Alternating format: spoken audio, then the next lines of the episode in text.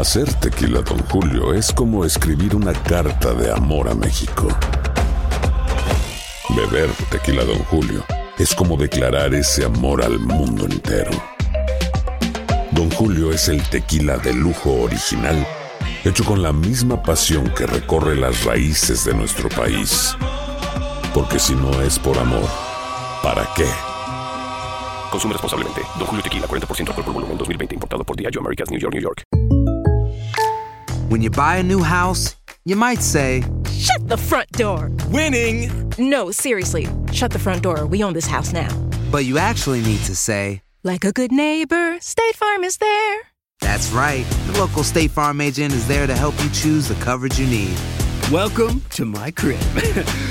no one says that anymore, but I don't care. So just remember, like a good neighbor, State Farm is there. State Farm, Bloomington, Illinois.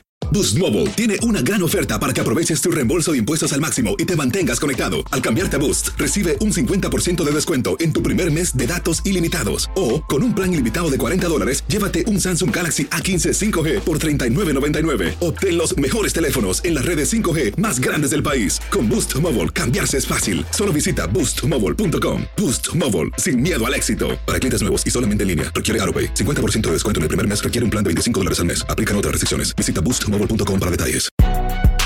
Si no sabes que el Spicy McCrispy tiene Spicy Pepper Sauce en el pan de arriba y en el pan de abajo, ¿qué sabes tú de la vida?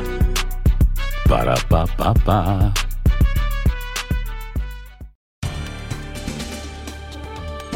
Buenos Días América conversamos con la periodista de Univisión 23 Miami, Rainé Anciani, sobre un proyecto de ley que han presentado para hacer que médicos de otros países sin certificación aquí en los Estados Unidos y también estudiantes que ya lleven cursos adelantados puedan obtener la certificación de manera acelerada para unirse a trabajar en las futuras olas de coronavirus. También conversamos esta mañana con José Ocampo, es director de la Concentración de Desarrollo Económico y Político en la Escuela de Asuntos Internacionales y Públicos, miembro del Comité de Pensamiento Global y copresidente de la Iniciativa para el Diálogo de Políticas en la Universidad de Columbia. Tuvimos la oportunidad de conversar con Ligia Cantún, enfermera, que le derramaron café hirviendo encima a propósito de que los médicos y enfermeras en México sufren discriminación por el COVID-19. Aquí nuestro podcast. Ella es periodista de Univisión 23 acá en la ciudad de Miami, Reiné Anciani. Muy buenos días, madrugadora. ¿Cómo estás? Hola Andreina, ¿cómo estás? Bueno, bienvenida porque me siento muy bienvenida porque pues veo y te estoy escuchando que estás dando allí todos los titulares de lo que está ocurriendo y para mí es un placer formar parte de este espacio y bueno, ayudar a que la audiencia de Buenos Días América se mantenga al día con todo lo que está ocurriendo pues en Florida y en todo el país porque la situación del coronavirus por supuesto nos tiene en alerta a todos y haciendo un seguimiento de lo que está ocurriendo, Andreina. Reine, yo quisiera empezar con un trabajo que estás eh, eh, tocando puntualmente, un proyecto de ley que presentaron para hacer que médicos de otros países sin certificación aquí en los Estados Unidos y también estudiantes que ya llevan cursos adelantados puedan obtener la certificación de manera acelerada para unirse a trabajar en las futuras olas de coronavirus. ¿De qué se trata? ¿Cómo es esto? Sí, Andreina, bueno, estuvimos justamente trabajando en esta historia el día de ayer y fíjate que es muy interesante porque da esa oportunidad a personas que son del sector salud, que vienen de diferentes países, que quizás pues no han podido incorporarse a la fuerza de trabajo a ese a ese pues nicho que es tan apreciado por muchos y da la oportunidad de que en el marco pues de esta situación que estamos viviendo de emergencia por el coronavirus puedan de alguna manera tener de manera acelerada acceso a las credenciales para llegar a ser enfermeros registrados. Ahora, ¿cómo funciona esto? Por supuesto, la idea es que el, programa que existe actualmente para enfermeros eh, registrados en el país, o en este caso, en la- según las leyes de la Florida, toma alrededor de tres años. Estas personas que ya tienen una experiencia comprobada, que ya pues pueden no solo mostrar las notas, las certificaciones de sus países de origen, en el caso de los médicos ya egresados, pueden de alguna manera tener acceso a estos programas que en un año a un año y medio ya podrían estarse certificando para ser estos enfermeros que se unan a la fuerza laboral tan apreciada en estos momentos, nuestros héroes de esta coyuntura del coronavirus. También, por supuesto, para estudiantes, pero que ya tengan otros cursos, que ya hayan eh, pues tenido otros estudios previos también en el sector, sector salud que le den pues este posicionamiento como candidatos que puedan obtener la credencial más rápido. Ahora bien, este proyecto de ley fue presentado el pasado viernes ante el Congreso por la pues, congresista Debbie Murcazel Powell, eh, que es del, del distrito 26 aquí en Florida. Y ella lo que dice es que pues está iniciando este proceso para ver cómo van a estar las fuerzas a nivel del Congreso y ver si esto pues sale con buen pie hasta ahora, el día de ayer también se presentó aquí en una de nuestras universidades locales, en FAYU, y allí pues en la Escuela de Enfermería. Eh, estuvieron varias, varias, varias personas que vienen de diferentes países contando sus historias, lo difícil que les fue eh, pues llegar a, a, recuperarse, a reintegrarse a su sector de trabajo, al sector salud, después de que emigraron de sus países por lo que, pues bueno, de cualquier manera, Andreina, es una buena noticia porque la gente tiene nuevas oportunidades y viendo lo positivo también que nos está trayendo esta pandemia.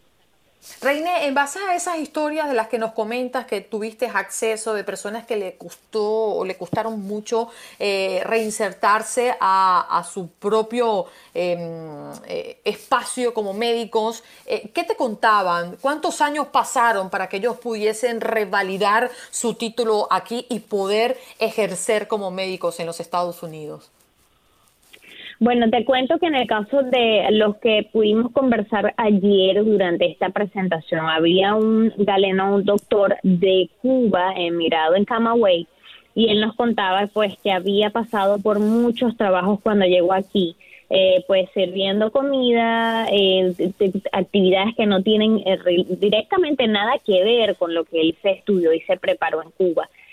básicamente que pasaron por lo menos unos 3, 4 años ¿Y qué es lo que sucede? Esta ley es más que todo para llegar a ser lo que llaman aquí nurse practitioner o eh, pues un enfermero registrado. ¿Qué es lo que pasa? Que estos programas que existen igual implicarían que la persona así tiene eh, pues eh, su título de médico generalmente pueden insertarse en el mercado pero tienen que hacer este programa completo en esta oportunidad lo que se está proponiendo es que puedan hacerlo de manera más rápida porque lamentablemente, Andreina, como hemos escuchado por parte del CDC, por parte de la Organización Mundial de la Salud, se prevé, se estila que vamos a tener varias olas de este, de este coronavirus en los próximos meses, en los próximos años, o al menos hasta que no tengamos la vacuna, y se hace urgente que ellos se unan. Pero sí, básicamente ellos describen, al igual que otro también doctor de Haití, eh, que fue muy larga la espera y sobre todo porque ya son médicos graduados. Entonces, eh, que sea larga la espera también para llegar a ser incluso enfermeros certificados, que es una posición aquí valorada, eh, pues fue muy, muy difícil el camino, lo cual pues se ve, se ve con buenos ojos que este programa pueda llegar a materializarse. Pero bueno, como ya hemos comentado, hay que esperar que siga su proceso en Congreso. Claro, nos hablabas de que se cumple uno de los tantos pasos, ¿no? Em, eh, la presentación del proyecto de ley, pero si pensamos en que tenga un proceso eh, regular, ¿en cuánto tiempo estaríamos hablando de que esto pueda ser una realidad? Bueno, eso va a depender. Lo que lo que sí sabemos es que eh, esto se, se quiere incorporar como en la segunda fase de estas legislaciones que se han aprobado como de emergencia eh, por el tema del coronavirus, ¿no? Eh, hubo una primera tanda y se espera que esta pueda ser parte de la, parte de la segunda que deberían evaluar en el Congreso para ver de qué manera se puede adelantar. Eh, es un proceso un poquito largo y por supuesto ahorita hay, con esta coyuntura están trabajando dándole prioridad al tema del coronavirus, por lo cual se ve bien que eh, se puede adelantar. No tenemos por ahora una fecha definida, al menos la congresista dice pues que ya está poniendo todos sus esfuerzos para presentar el, el, pues este proyecto de ley de manera activa y lograr que se dé, porque pues esa es la idea, ¿no? Que se pueda incorporar lo más pronto posible a la fuerza laboral. Reine, quiero pasar a, la reapertura porque has trabajado también mucho en, este tema en varios condados de Florida, pero antes de, de pasar ese tema, quiero hacerte esta pregunta. Los médicos que están, o al menos en este plan, se está eh, proyectando que médicos que no tengan o que no vivan en los Estados Unidos puedan entrar a este plan, es decir, consiguiendo una visa para venir o son solo los que viven acá? Importante esa acotación, esa pregunta, Andreina. Básicamente es para los médicos que ya están aquí residenciados, que ya tienen un estatus migratorio eh, pues definido, establecido en los Estados Unidos y simplemente no se han podido incorporar al mercado de trabajo al mercado de la salud por estar eh, de alguna manera pues eh, viviendo eh, para sobrevivir, como digamos, o utilizando o haciendo otro tipo de trabajos que no tienen nada que ver. Es una manera de reinsertarlos en el mercado laboral, pero ojo, es para personas que ya están aquí, que ya tienen un estatus y que lo que necesitan es reencauzar sus carreras una vez que emigraron acá. Ok, le recordamos a la audiencia que estamos conversando con Rainé Anciani, periodista de Univisión 23 en Miami. Has trabajado mucho con la reapertura. Conversábamos fuera del aire ayer, Rainé, que ha, existido mucha similitud en cómo están llevando a cabo la reapertura, tanto en Miami-Dade como Broward, estos dos condados en el sur de la Florida. Pero pareciera que damos dos pasos adelante y uno para atrás, porque de hecho abrieron y cerraron después uno de los parques en Miami Beach, por ejemplo. Las marinas han sido un desastre. Háblame en línea general qué es lo más importante en la reapertura en este momento. Sí, Andreina, como estás comentando, bueno, ha pasado de todo, ¿no? Y como yo siempre digo, eh, pues durante esta cobertura tan intensa que, me ha tocado hacer sobre el coronavirus acá en, en el condado de Miami-Dade Broward, hemos tenido de todo, ¿no? Todas las lecturas y todas las visiones eh, para de alguna manera eh, formar estrategias y responder a la crisis. Hemos visto que a nivel del condado de Miami-Dade y Broward, como dices, es bien similar la estrategia que se ha puesto en marcha. Tiene que ver mucho con eh, la apertura el pasado miércoles 29 de abril de algunos espacios públicos, espacios al aire libre. ¿Bajo qué premisa? La premisa de que la transmisión del virus es menos probable en espacios, por supuesto, al aire libre, eh, pues donde las personas puedan eh, interactuar y relacionarse con mayor distancia. Ahora, esta reapertura eh, se realizó básicamente en tres espacios o tres tipos de espacios. Los parques públicos del condado o de los condados Miami-Dade y Broward en donde se colocó pues en algunos un horario especial y básicamente funcionando con restricciones, como ya sabemos, el mandatorio uso de las mascarillas, ¿verdad? El, el, distanciamiento social, que es de al menos seis pies, es lo que están recomendando en este tipo de espacios, y también que las personas vayan eh, pues de manera individual o de manera con su seno familiar y que no se agrupen de 10 personas a más. ¿no? Esas son las tres como recomendaciones eh, mandatorias a nivel general, tanto en el condado de Broward como en Miami-Dade. Entonces, eso aplicado a los parques públicos, a las marinas o las vías marítimas, también algunos accesos que hay en la costa para que la gente pueda pescar, y también los campos de golf. ¿Qué es lo que ha estado pasando? Hemos visto que en pequeñas ciudades, como, como lo habíamos conversado, dentro de estos grandes condados, quizás eh, pues hay más control, se ve que la pues ciudadanía está cumpliendo más con el portar la máscara, con no amontonarse, con no pues relacionarse con, con otros households, con otros grupos familiares dentro de los parques, ¿no? Se ha logrado mantener. Pero ¿qué pasa a nivel del condado? Cuando se abrió eh, pues las marinas, como comentas, eh, algunos parques que si bien es cierto la playa está cerrada, tienen pues acceso o podían ver la playa cerca como South Point Park, un parque muy conocido en Miami Beach, sobre todo eh, pues donde los turistas van muy frecuentemente y tiene gran cantidad de visitantes. Se vio el caos que se generó el fin de semana, eh, gente por todos lados, muchas personas sin llevar sus tapabocas. Eh, bueno, se dice que más de más de cinco mil infracciones fueron repartidas a las personas porque no estaban cumpliendo con estas normas de seguridad. Entonces, en vista de eso, Andreina tuvieron que cerrar el South Point Park. Varias marinas que se hicieron además eh, virales en redes sociales mostraban videos de personas que incluso desde la madrugada anterior habían hecho colas en las diferentes marinas para tener acceso eh, el sábado, el domingo, pues tuvieron también que imponer restricciones, cerrar muchas de ellas con la cantidad de personas que ya estaban adentro, que ya habían pues tenido acceso y eliminar a quienes aún permanecían en las colas, en las largas colas para entrar. Entonces sí, básicamente eh, ha sido complicado porque pues nada, eh, no, no se ha tenido suficiente control y es, es difícil lidiar, ¿no? Con el difícil con la controlar a la gente. Es, es el mensaje que hemos dado desde temprano. Reiné, gracias por estar con nosotros. Gracias a ti, Andreina, por esta invitación y espero pues nada, mantenernos en contacto siempre. Hacer tequila, don Julio, es como escribir una carta de amor a México. Beber tequila, don Julio, es como declarar ese amor al mundo entero. Don Julio es el tequila de lujo original, hecho con la misma pasión que recorre las raíces de nuestro país. Porque si no es por amor, ¿para qué? Consume responsablemente. Don Julio Tequila, 40% alcohol por volumen, 2020. Importado por Diageo Americas, New York, New York. Bueno, nos vamos con nuestro próximo invitado. Es un placer recibir al señor José Antonio Ocampo, es director de la Concentración de Desarrollo Económico y Político en la Escuela de Asuntos Internacionales y Públicos, miembro del Comité de Pensamiento Global y, y copresidente de la Iniciativa para el Diálogo de Políticas en la Universidad de Columbia. Gracias por estar con nosotros, señor Ocampo. Bienvenido a Buenos Días América de Costa a Costa. Buenos días, encantado de estar con ustedes.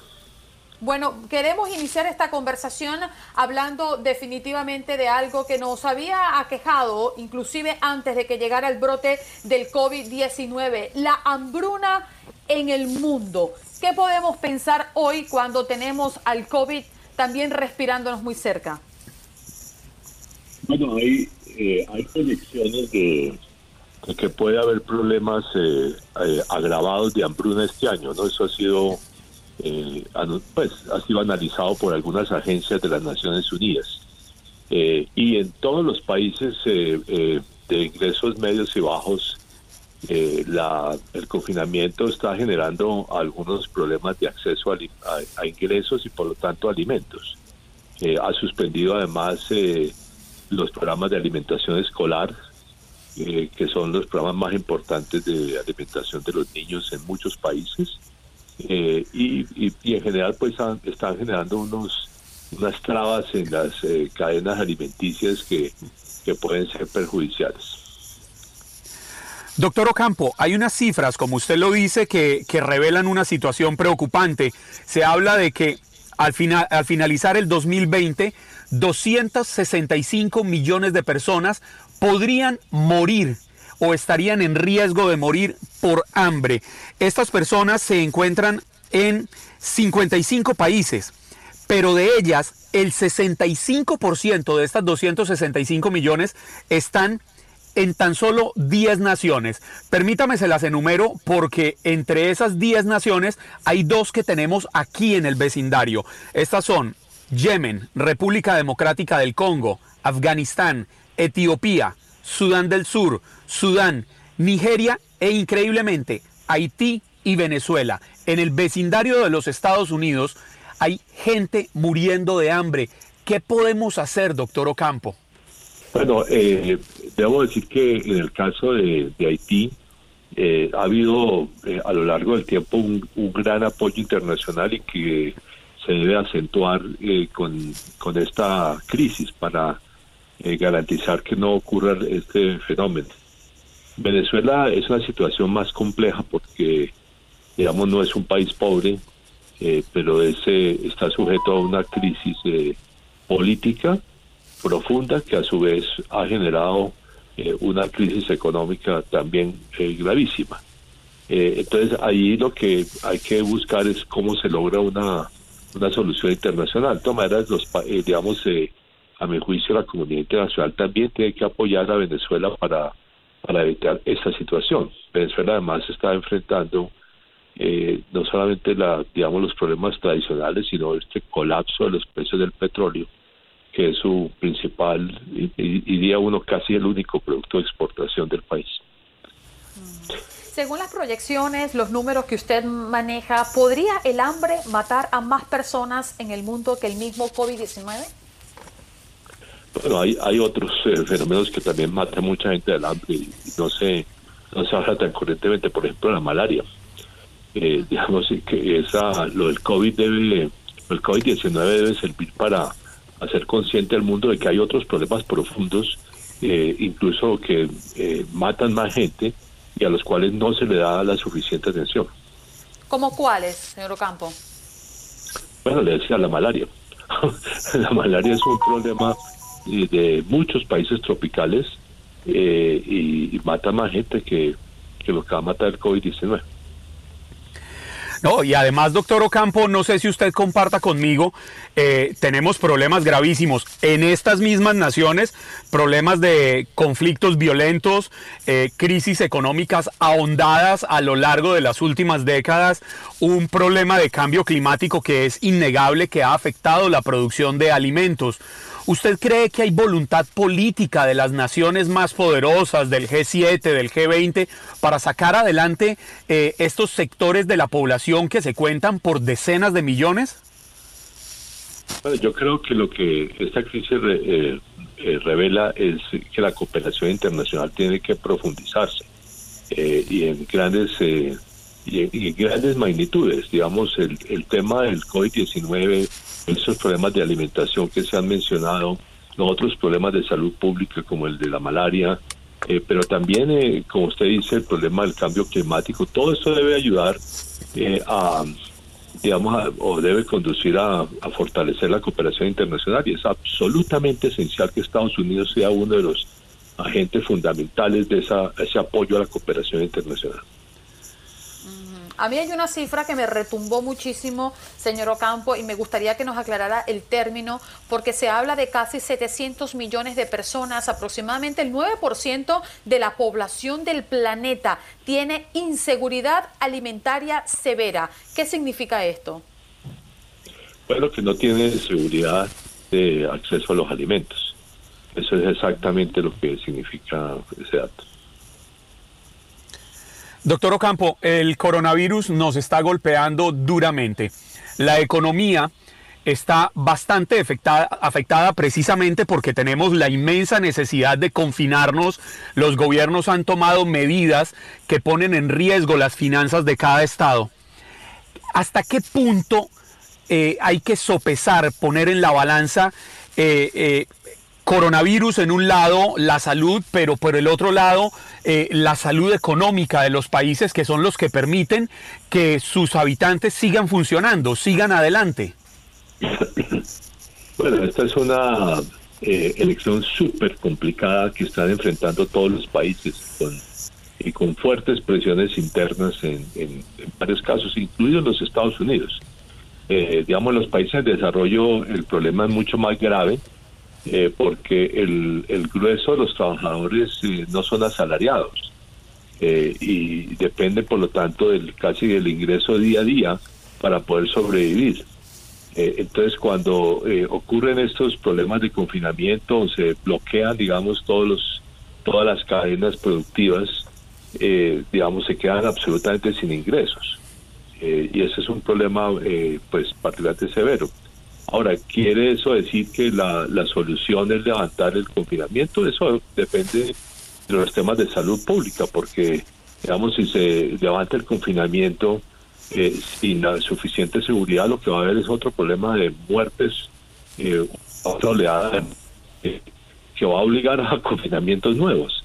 Entonces, creo que la, hay que buscar cuál es el balance adecuado entre los problemas económicos y los problemas de salud y, muy importante, eh, apoyar eh, a los hogares que se quedan sin ingresos. Digamos, en el caso de los Estados Unidos, pues este aumento masivo de los subsidios al desempleo eh, ha sido, digamos, una, una respuesta de ese tipo. pero en, economías en desarrollo tienen que ser mecanismos diferentes porque no existe subsidio al desempleo o en el caso de los trabajadores independientes e informales, pues eh, no les llega ningún subsidio de desempleo. Entonces hay que buscar cuáles son las, eh, digamos, algunas mesadas de emergencia, unos, eh, unas rentas de solidarias, digamos, que, que les ayuden a, a esos hogares eh, pobres y vulnerables a manejar la crisis. Señor Ocampo, yo quisiera hacerle dos preguntas. Una de ellas es bastante atrevida y, bajo la especulación total, ¿no? Porque se ha hablado mucho de, inclusive el presidente de este país, en los Estados Unidos, eh, dice tener pruebas de que el COVID viene de un laboratorio desde China. Y vemos cosas como el avispón asesino y un montón de cosas más, ¿no? Que, que están alrededor de- de- de toda esta pandemia. Eh, ¿Usted cree que mundialmente se está conspirando eh, para reducir la población mundial? Eh, pues bueno, lo último ciertamente no. Eh, pero la eh, y lo primero yo creo que tampoco no, pero yo pues obviamente no soy experto en la materia, pero yo le creo a la Organización Mundial de la Salud eh, que ya ha dicho que el COVID-19 no fue hecho en un laboratorio. Es la autoridad mundial en la materia. Entonces yo tiendo a creerle a esa autoridad mundial. Ok, y mi pregunta con referencia a la conspiración, ahora le quiero hacer una pregunta enlazada. ¿La Organización de las Naciones Unidas o hay algún movimiento mundial que esté haciendo algo puntual? Porque estas cifras de, del- de la próxima pandemia global, probablemente de hambre de la que hablan, se paralice o no llegue a ser los números que se están proyectando? Eh, bueno, digamos, el mundo tiene sus eh, organizaciones, eh, digamos, el, el Programa Mundial de Alimentos, eh, en, en particular, digamos, que, que tiene la responsabilidad eh, para, digamos, apoyar eso. De hecho, fue la, que, la, organización que hizo conocer este riesgo de hambruna. Entonces, yo creo que sobre eso quiere decir que tiene que haber una cooperación acentuada para evitar que, digamos, que esta situación se, se materialice. Eh, Doctor Ocampo, perdóneme, continúe. No, y, y eso quiere decir que todos, sobre todo los países desarrollados deben apoyar eh, ampliamente el Programa Mundial de Alimentos. Pero ahí es donde se pregunta uno, doctor Ocampo, ¿lo están haciendo realmente? Es que del hambre venimos hablando hace décadas. Esto no es un problema de ahora. Obvio, se está incrementando con el coronavirus. Pero yo recuerdo hace 20, 30 años hablábamos de la crisis del hambre en África y seguimos hablando de la crisis del hambre en África. Eh, así es, pero yo creo que sí hay acciones que, que se llevan a cabo para evitar eh, eh, este problema. Eh, y, como lo dice el Programa Mundial de Alimentos, se deben acentuar para hacer frente a la crisis. Pero hay, hay problemas de, de desarrollo de, digamos, de países muy pobres que, vamos, que muchas veces están atados a problemas políticos. Digamos, Haití en nuestro continente es el caso más evidente. Haití no, no debería ser un país con hambre, pero lo es. Y entonces la, eh, pero hay problemas políticos y económicos profundos que no se solucionan eh, fácilmente, y, pero que en materia de alimentos pues deben ser objeto de apoyos Señor. Ocampo, me- me disculpa la interrupción, pero el reloj nos tiene medidos. Gracias por estar con nosotros y tomar el tiempo para compartir con toda la audiencia de Buenos Días América. No, a ustedes muchas gracias por su atención. Hacer tequila, Don Julio, es como escribir una carta de amor a México. Beber tequila, Don Julio, es como declarar ese amor al mundo entero. Don Julio es el tequila de lujo original, hecho con la misma pasión que recorre las raíces de nuestro país. Porque si no es por amor, ¿para qué? Consume responsablemente. Don Julio Tequila, 40% alcohol por volumen, 2020. Importado por Diageo Americas, New York, New York. Nuestro próximo tema, lamentablemente, no es un tema para celebrar, sino un tema para indignarse. Tiene que ver con los médicos y las enfermeras en México, justamente que sufren discriminación por el COVID-19. Tenemos en la línea telefónica a Ligia Cantún, enfermera eh, que le derramaron café hirviendo encima. Ligia, ¿cómo estás y cómo te encuentras? Buenos días, aquí andamos. Bien, bien, bien, ya bien. Bien, qué bueno. ¿Cuándo ocurrió esto? Y por favor, entremos en contexto. Expliquémosles a toda la audiencia de Buenos Días América qué fue lo que te ocurrió y cómo pasaron las cosas. Sí, yo tengo el turno nocturno en un hospital de la Secretaría de Salud. Eh, salgo de trabajar a las 8 de la mañana y al estar regresando a mi casa, el clima pues está como por allá, hace mucho calor y se me ocurrió parar en una tienda de autoservicio a comprar algo para tomar. Estamos hablando a 10 minutos de llegar a mi casa. Cuando mm, intento poner el seguro del coche, no entré a los cajones del estacionamiento, sino me, me estacioné a un costado. Eh, pasa un vehículo y me tira, me grita infectada y me tira café por la espalda, café caliente. Y entonces yo vi nada más, pude ver nada más por la, o sea, por la desesperación, que era un coche negro y que era la voz, o sea, escuché la voz de un hombre. Yo intentaba más que ver quién me lo tiró, despegar mi blusa de mi espalda porque la tela caliente con el cuerpo pues te lastima más. Todo lo que necesitas para... Sí, para quitarme mi, mi, blusa. Y pues sentí que la, espalda la tenía irritada. Ya ni pude entrar a comprar mi refresco. Ya no pude entrar. pero fíjate que interesante tu relato porque aún y cuando tú estuvieses eh, infectada, vamos a suponer el peor y, más terrible caso, ¿no? Esta persona iba en su auto, ni siquiera eras una amenaza para esa persona. No, para nada. No, yo, yo, yo, mi yo, yo parada junto a mi coche y él en su coche y, me lo aventaron. O sea, sí, me lo aventaron al aire, me aventaron el café caliente. ¿Sabe, Ligia? ¿Sabe que Dios, Dios no quiera que esa persona que cometió ese acto de barbaridad contra usted necesite algún día el servicio, las manos milagrosas de un médico, de una, de una enfermera. Pero con total seguridad sabemos que, que, que la vida es justa y con total certeza sabemos que todos en algún momento de nuestras vidas requerimos de sus servicios, requerimos de los conocimientos que ustedes han forjado con el estudio y con la práctica. Ligia, ustedes lo están sacrificando todo en este momento. ¿Cómo se sintió en ese instante cuando le gritan infectada y la agreden? ¿Cómo se siente la mujer? Mire, más, eh, sí es cierto que me irrité la espalda porque es algo caliente, pero más que el dolor físico fue un dolor moral saber que he sido agredida cuando me dedico a salvar vidas y a la vez la ignorancia de la gente. Yo portaba mi uniforme clínico y no sabe la eso es la ignorancia de la gente porque no sabe la gente que para atender a un paciente COVID se tiene uno que poner una ropa especial para atenderlos para protegernos a nosotros. Cuando termino mi jornada laboral me tengo que cambiar de ropa y volverme a poner mi uniforme.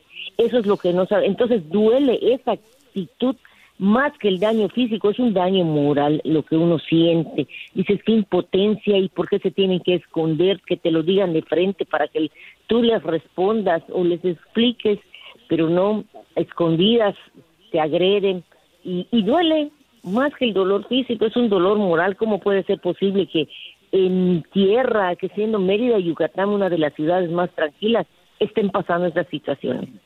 O sea, quizás muchas personas conocen eh, la dinámica desde la acera del frente de lo que ustedes viven como el sector de salud que está enfrentando en primera línea el COVID en cualquier lugar de este mundo. Pero explícanos qué has tenido que sacrificar y cuáles han sido esos momentos difíciles dentro de la práctica cuando tienes que enfrentarse a una pandemia como esta. Lo primero que tengo que sacrificar es mi uniforme clínico. Ser enfermera y portar el uniforme es un orgullo para mí. Y tengo que dejar este uniforme cambiarme completamente de ropa, solo me quedo con la ropa interior y tengo que cambiarme de ropa, ponerme otras cosas especiales para protegerme a mí misma.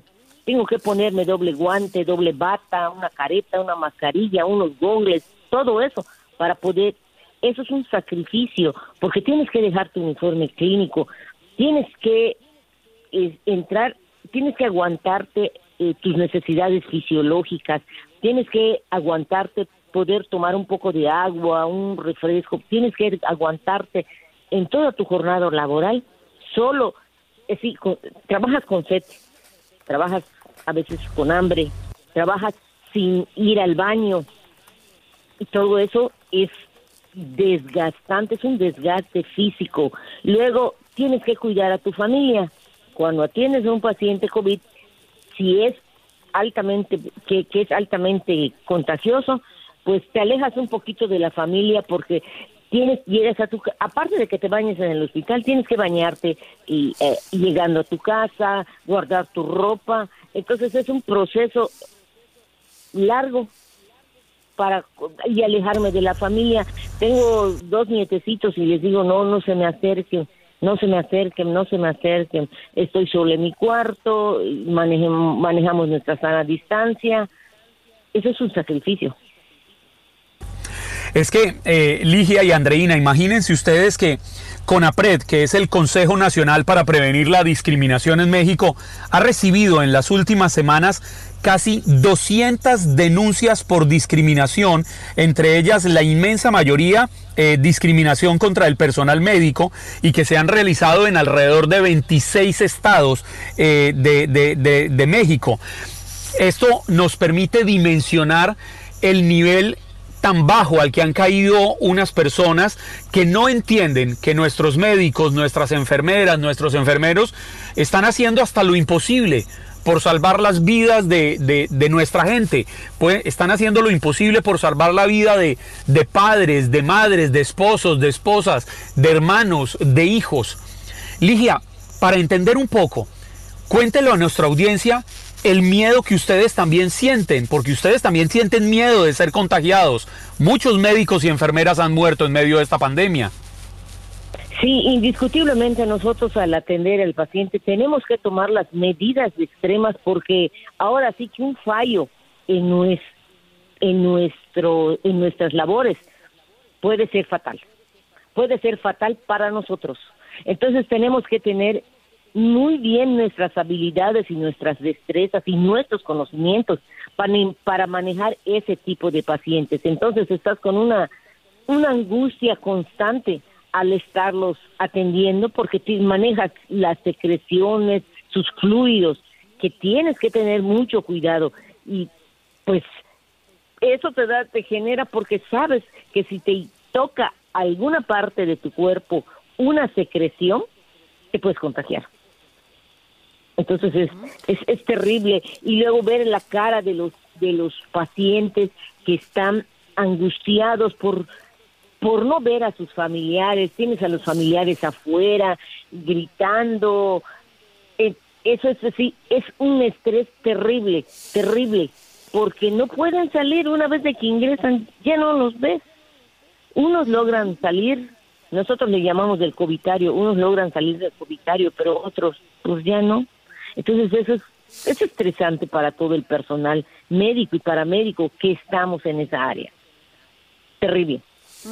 Mm, Ligia, nos corresponde prácticamente despedir esta entrevista, pero queremos dejar los micrófonos para ti, para que te dirijas a todas las personas que hoy están escuchando tu caso y que nos hables desde eh, el, alma de una persona que ha entregado sus últimos días a recuperar pacientes y a intentar devolverle la esperanza a personas que se han contagiado por el COVID-19. Yo le pido a toda la población que tenga más empatía con el sector salud, que se quiten esa imagen de que les vamos a hacer daño. Nunca estamos preparadas para hacer daño. Al contrario, siempre vamos a pensar en el bienestar de la, del paciente, en el bienestar de su familia y en el bienestar de nuestra familia. Por eso les pedimos que nos apoyen, simple y sencillamente que nos apoyen, porque es muy doloroso para nosotros tenernos que esconder siendo enfermeras y quitarnos el uniforme clínico y ir a laborar con ropa de calle cuando nuestro uniforme aquí en México es un orgullo portarlo. Así que les pido a la población que nos apoyen y que sean más empáticos para el sector salud. Ligia, qué bonito mensaje. Gracias por estar con nosotros. Te abrazamos fuerte y te damos las gracias por meter tu mano y por entregar tus días a esta terrible pandemia para salir todos de ello, ¿ok? Muchas gracias. Hacer tequila, don Julio, es como escribir una carta de amor a México. Beber tequila, don Julio, es como declarar ese amor al mundo entero. Don Julio es el tequila de lujo original, hecho con la misma pasión que recorre las raíces de nuestro país. Porque si no es por amor, ¿para qué? Consume responsablemente. Don Julio Tequila, 40% alcohol por volumen, 2020. Importado por Diageo Americas, New York, New York. Ahora vamos a conectar con la diputada Milena Mayorga, el grupo parlamentario eh, FMLN, el presidente de El Salvador, eh, Bukele, implementa estrategia poco convencional para detener el crimen en el país. ¿De qué se trata, eh, diputada? Muy buenos días y bienvenida Buenos Días, América. Buenos días, es un gusto saludarlos. Sí, solo corregirnos, soy del FMLN, ese es el partido de izquierda en El Salvador. Soy aún todavía diputada de Arena, que es el partido de derecha. Y bueno, es un gusto saludar especialmente a la comunidad salvadoreña que vive en Estados Unidos. Y pues nosotros aquí en El Salvador también estamos eh, muy al pendiente de, de los casos, incluso de los hermanos en la diáspora que han dado positivo. Bueno, el día de ayer tuvimos una sesión plenaria que llegó hasta las cuatro y media de la mañana, tratando de mm, darle algunas medidas eh, que podamos nosotros seguir implementando en El Salvador, no solamente en el tema de salud, sino que en el tema económico, que es bueno lo que está preocupando a la mayoría de los gobiernos ahora en el mundo. En el tema de seguridad, que es más o menos lo que les interesa a ustedes platicar esta mañana. Eh, vimos algunas imágenes que quizás fueron prácticamente también una campaña orquestada a nivel internacional de mm, imágenes de las pandillas en El Salvador dentro de las cárceles, más que todos los movimientos que se dieron dentro de las cárceles, que son a veces protocolos de seguridad que se deben tomar, porque hay un problema. En El Salvador en los últimos 30 años el tema de las pandillas bueno ha sido un tema social muy eh, profundo que no se ha podido solucionar. Incluso el, el tema del crimen organizado de estos grupos terroristas ha llegado a tal punto que estamos ahorita bueno el día de ayer ya hay un dictamen favorable para que baje a pleno en la Asamblea Legislativa y eh, se vote si se va a desaforar o no a un ex presidente de la Asamblea Legislativa, ex candidato presidencial por el partido al que yo represento Arena, por eh, nexos con pandillas, por negociar con pandillas a cambio de votos. Entonces el crimen organizado en El Salvador, específicamente el de las estructuras de las pandillas, ha crecido demasiado y tiene muchísimo poder y no me cabe duda que ese poder, por supuesto, que está operando eh, dentro de los partidos políticos incluso. Esas imágenes que, bueno, dieron la vuelta al mundo, en donde hubo estos movimientos dentro de la cárcel y sobre todo que ya no permiten que estén las pandillas en sectores, sino que estén eh, como cualquier otro preso, ¿verdad? con, con personas que incluso que no sean de su misma pandilla.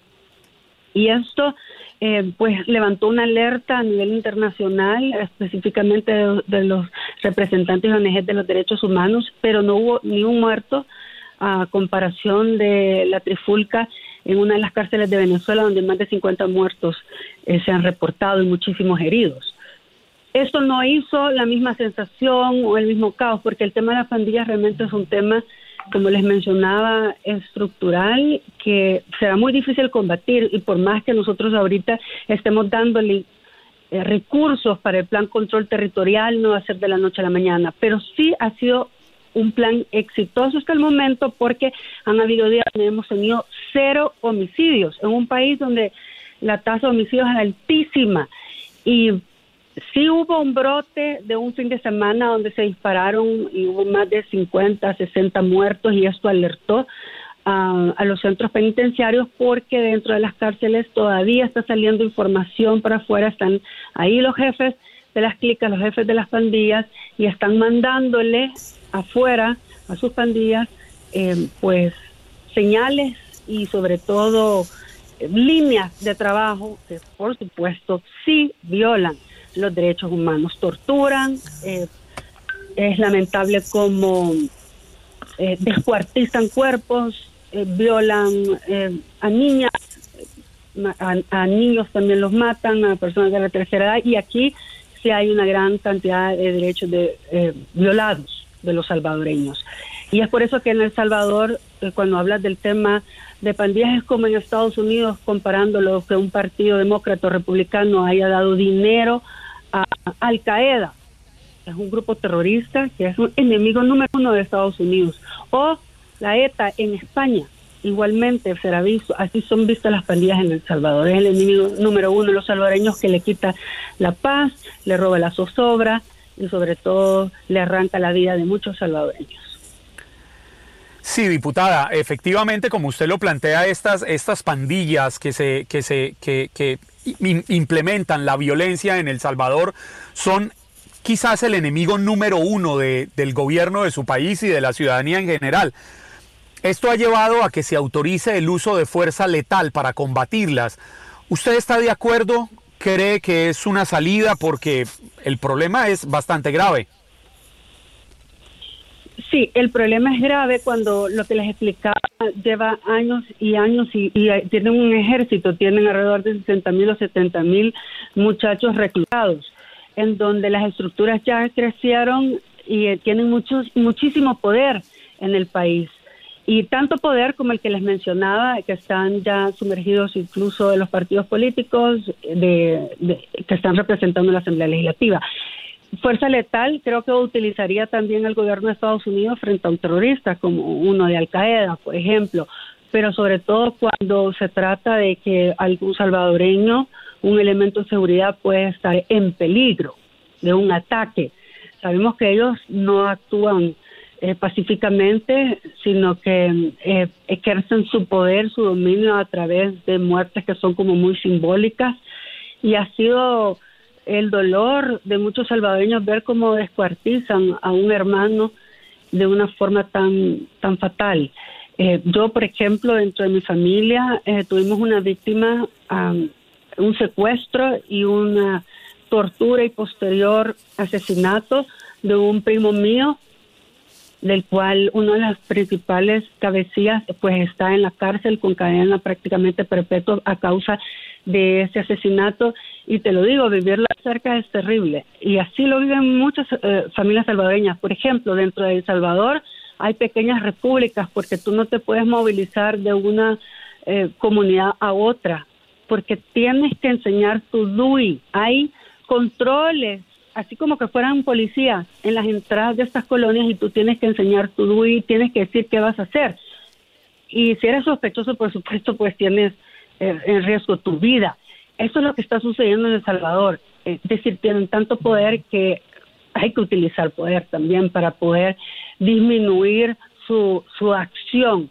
Ahora, como les menciono, eh, no hemos tenido ningún reporte en estos días eh, prácticamente del uso de esa fuerza letal que anunció el presidente Bukele y que no los cataloga como el presidente Trump, que los cataloga como animales, pero sí como personas de altísimo riesgo para la sociedad.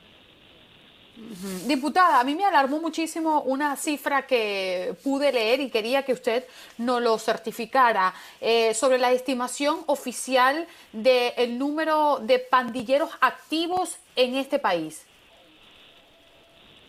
Sí, yo les mencioné que están arriba de 60 mil prácticamente reclutados y aquí pues hay varias pandillas, las más fuertes pues son dos que siempre han sido muy enemigos y por eso es que causó también como mucha impresión que dentro de las cárceles y los movimientos que hicieron de protocolo de seguridad los unieran, porque no ellos no pueden convivir juntos, pero sin embargo se ha demostrado porque ya pasó casi una semana donde no ha habido ni una trifulca, no ha habido un muerto, ni un asesinato. Más bien O que sea, ha habido estamos el eh, estamos hablando de 60 mil pandilleros activos en El Salvador, un país que tiene 6.8 millones de habitantes. y quizás podrían ser más. Quizás podrían, hasta, hasta estoy siendo muy buenas diciendo 60 mil. Es un fenómeno sumamente eh, lamentable, peligroso, que ha extendido ya en Centroamérica también pues sus tentáculos y está en el poder, están en el gobierno, están negociando y negociaron eh, en el pasado, como les mencioné, como por ejemplo con el doctor Norman Quijano, que ahorita está a punto de ser desaforado, pero que creo que no va a contar con los votos necesarios, porque le ofreció a las pandillas eh, eliminar la ley ante pandillas, que los, si él ganaba las elecciones, que los protocolos de, por ejemplo, patrullajes les iban a ser anunciados, que iban a tener dinero y lo iban a triangular de una forma a través de ONGs. O sea, es algo terrible en nuestro país y nosotros realmente No, queremos y que, que además, eso desaparezca. sacando cuenta un poco de la población penitenciaria, estamos hablando que el 44% pertenece a pandillas. O quizás un poco más al pasar de los tiempos, porque creo que esta cifra eh, no es actualizada. Sí, y las cárceles están llenas de, de- de pandilleros. Y, desde, y lo peor es que desde ahí y en gobiernos pasados se les permitió a través de treguas, una famosa tregua que hubo, en donde el gobierno del FMLN, que estuvo 10 años en el poder, estuvo prácticamente negociando con ellos para que bajaran los índices de homicidio y negociaban con ellos dándoles privilegios adentro de las cárceles. Es decir, ellos tenían fiestas, ellos tenían ingreso de bebidas alcohólicas, de pizza, de qué sé yo, o sea, era realmente como, tenían muchísimos privilegios y son pues personas altamente peligrosas, pero además de ello, disminuyeron, ha- habían algunos cabecillas que estaban dentro de las cárceles como las, las más seguras, los trasladaron a cárceles menos seguras, de donde podían ellos tener más contacto con el exterior y seguir mandando órdenes. O sea, es decir, nosotros hemos vivido un caos y es lamentable que esto sucedió en el pasado. Y la política actual de este gobierno en campaña jamás habló del tema de seguridad y nos sorprendió que prácticamente en los primeros días de gobierno que ya va el presidente Bukele a cumplir un año, se puso al frente en el tema de seguridad y esto es lo que le ha dado números altísimos de aceptación en el país, porque es el tema que más agobia a los salvadoreños, tanto así que muchos comerciantes tienen que pagar la renta para poder subsistir. El que no pague la renta, un negocio local que no pague una extorsión, eh, pues es asesinado. Y así han asesinado a muchísimos empresarios. Entonces, es una Diputada. lacra. Sí, lamentablemente tenemos que despedirnos. Muchísimas gracias por estar con nosotros en Buenos Días América.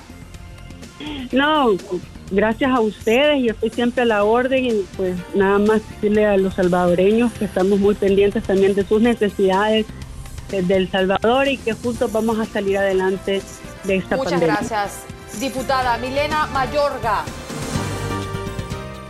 Muchas gracias por seguirnos y por escuchar nuestras entrevistas en Buenos Días América a través de este podcast. Les recuerdo que las redes sociales somos Buenos Días AM en Facebook. Te esperamos.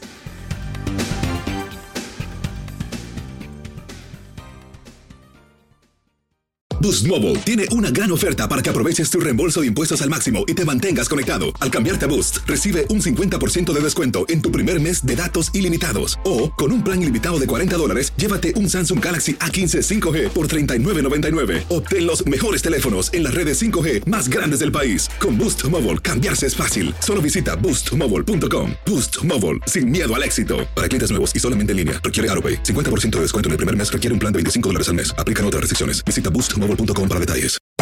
Hacer tequila, Don Julio, es como escribir una carta de amor a México. Beber tequila, Don Julio, es como declarar ese amor al mundo entero. Don Julio es el tequila de lujo original, hecho con la misma pasión que recorre las raíces de nuestro país. Porque si no es por amor, ¿para qué? Consume responsablemente. Don Julio Tequila, 40% alcohol por volumen, 2020. Importado por Diageo Americas, New York, New York. Si no sabes que el Spicy McCrispy tiene Spicy Pepper Sauce en el pan de arriba y en el pan de abajo, ¿qué sabes tú de la vida? Para, pa, pa, pa. ¿Quieres regalar más que flores este Día de las Madres? The Home Depot te da una idea.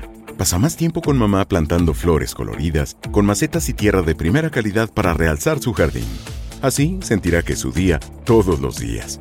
Llévate tierra para macetas Bigoro por solo $8.97 y crece plantas fuertes y saludables dentro y fuera de casa. Recoge en tienda y sigue cultivando más momentos con mamá en The Home Depot. Haces más, logras más. Más detalles en homedepot.com diagonal delivery.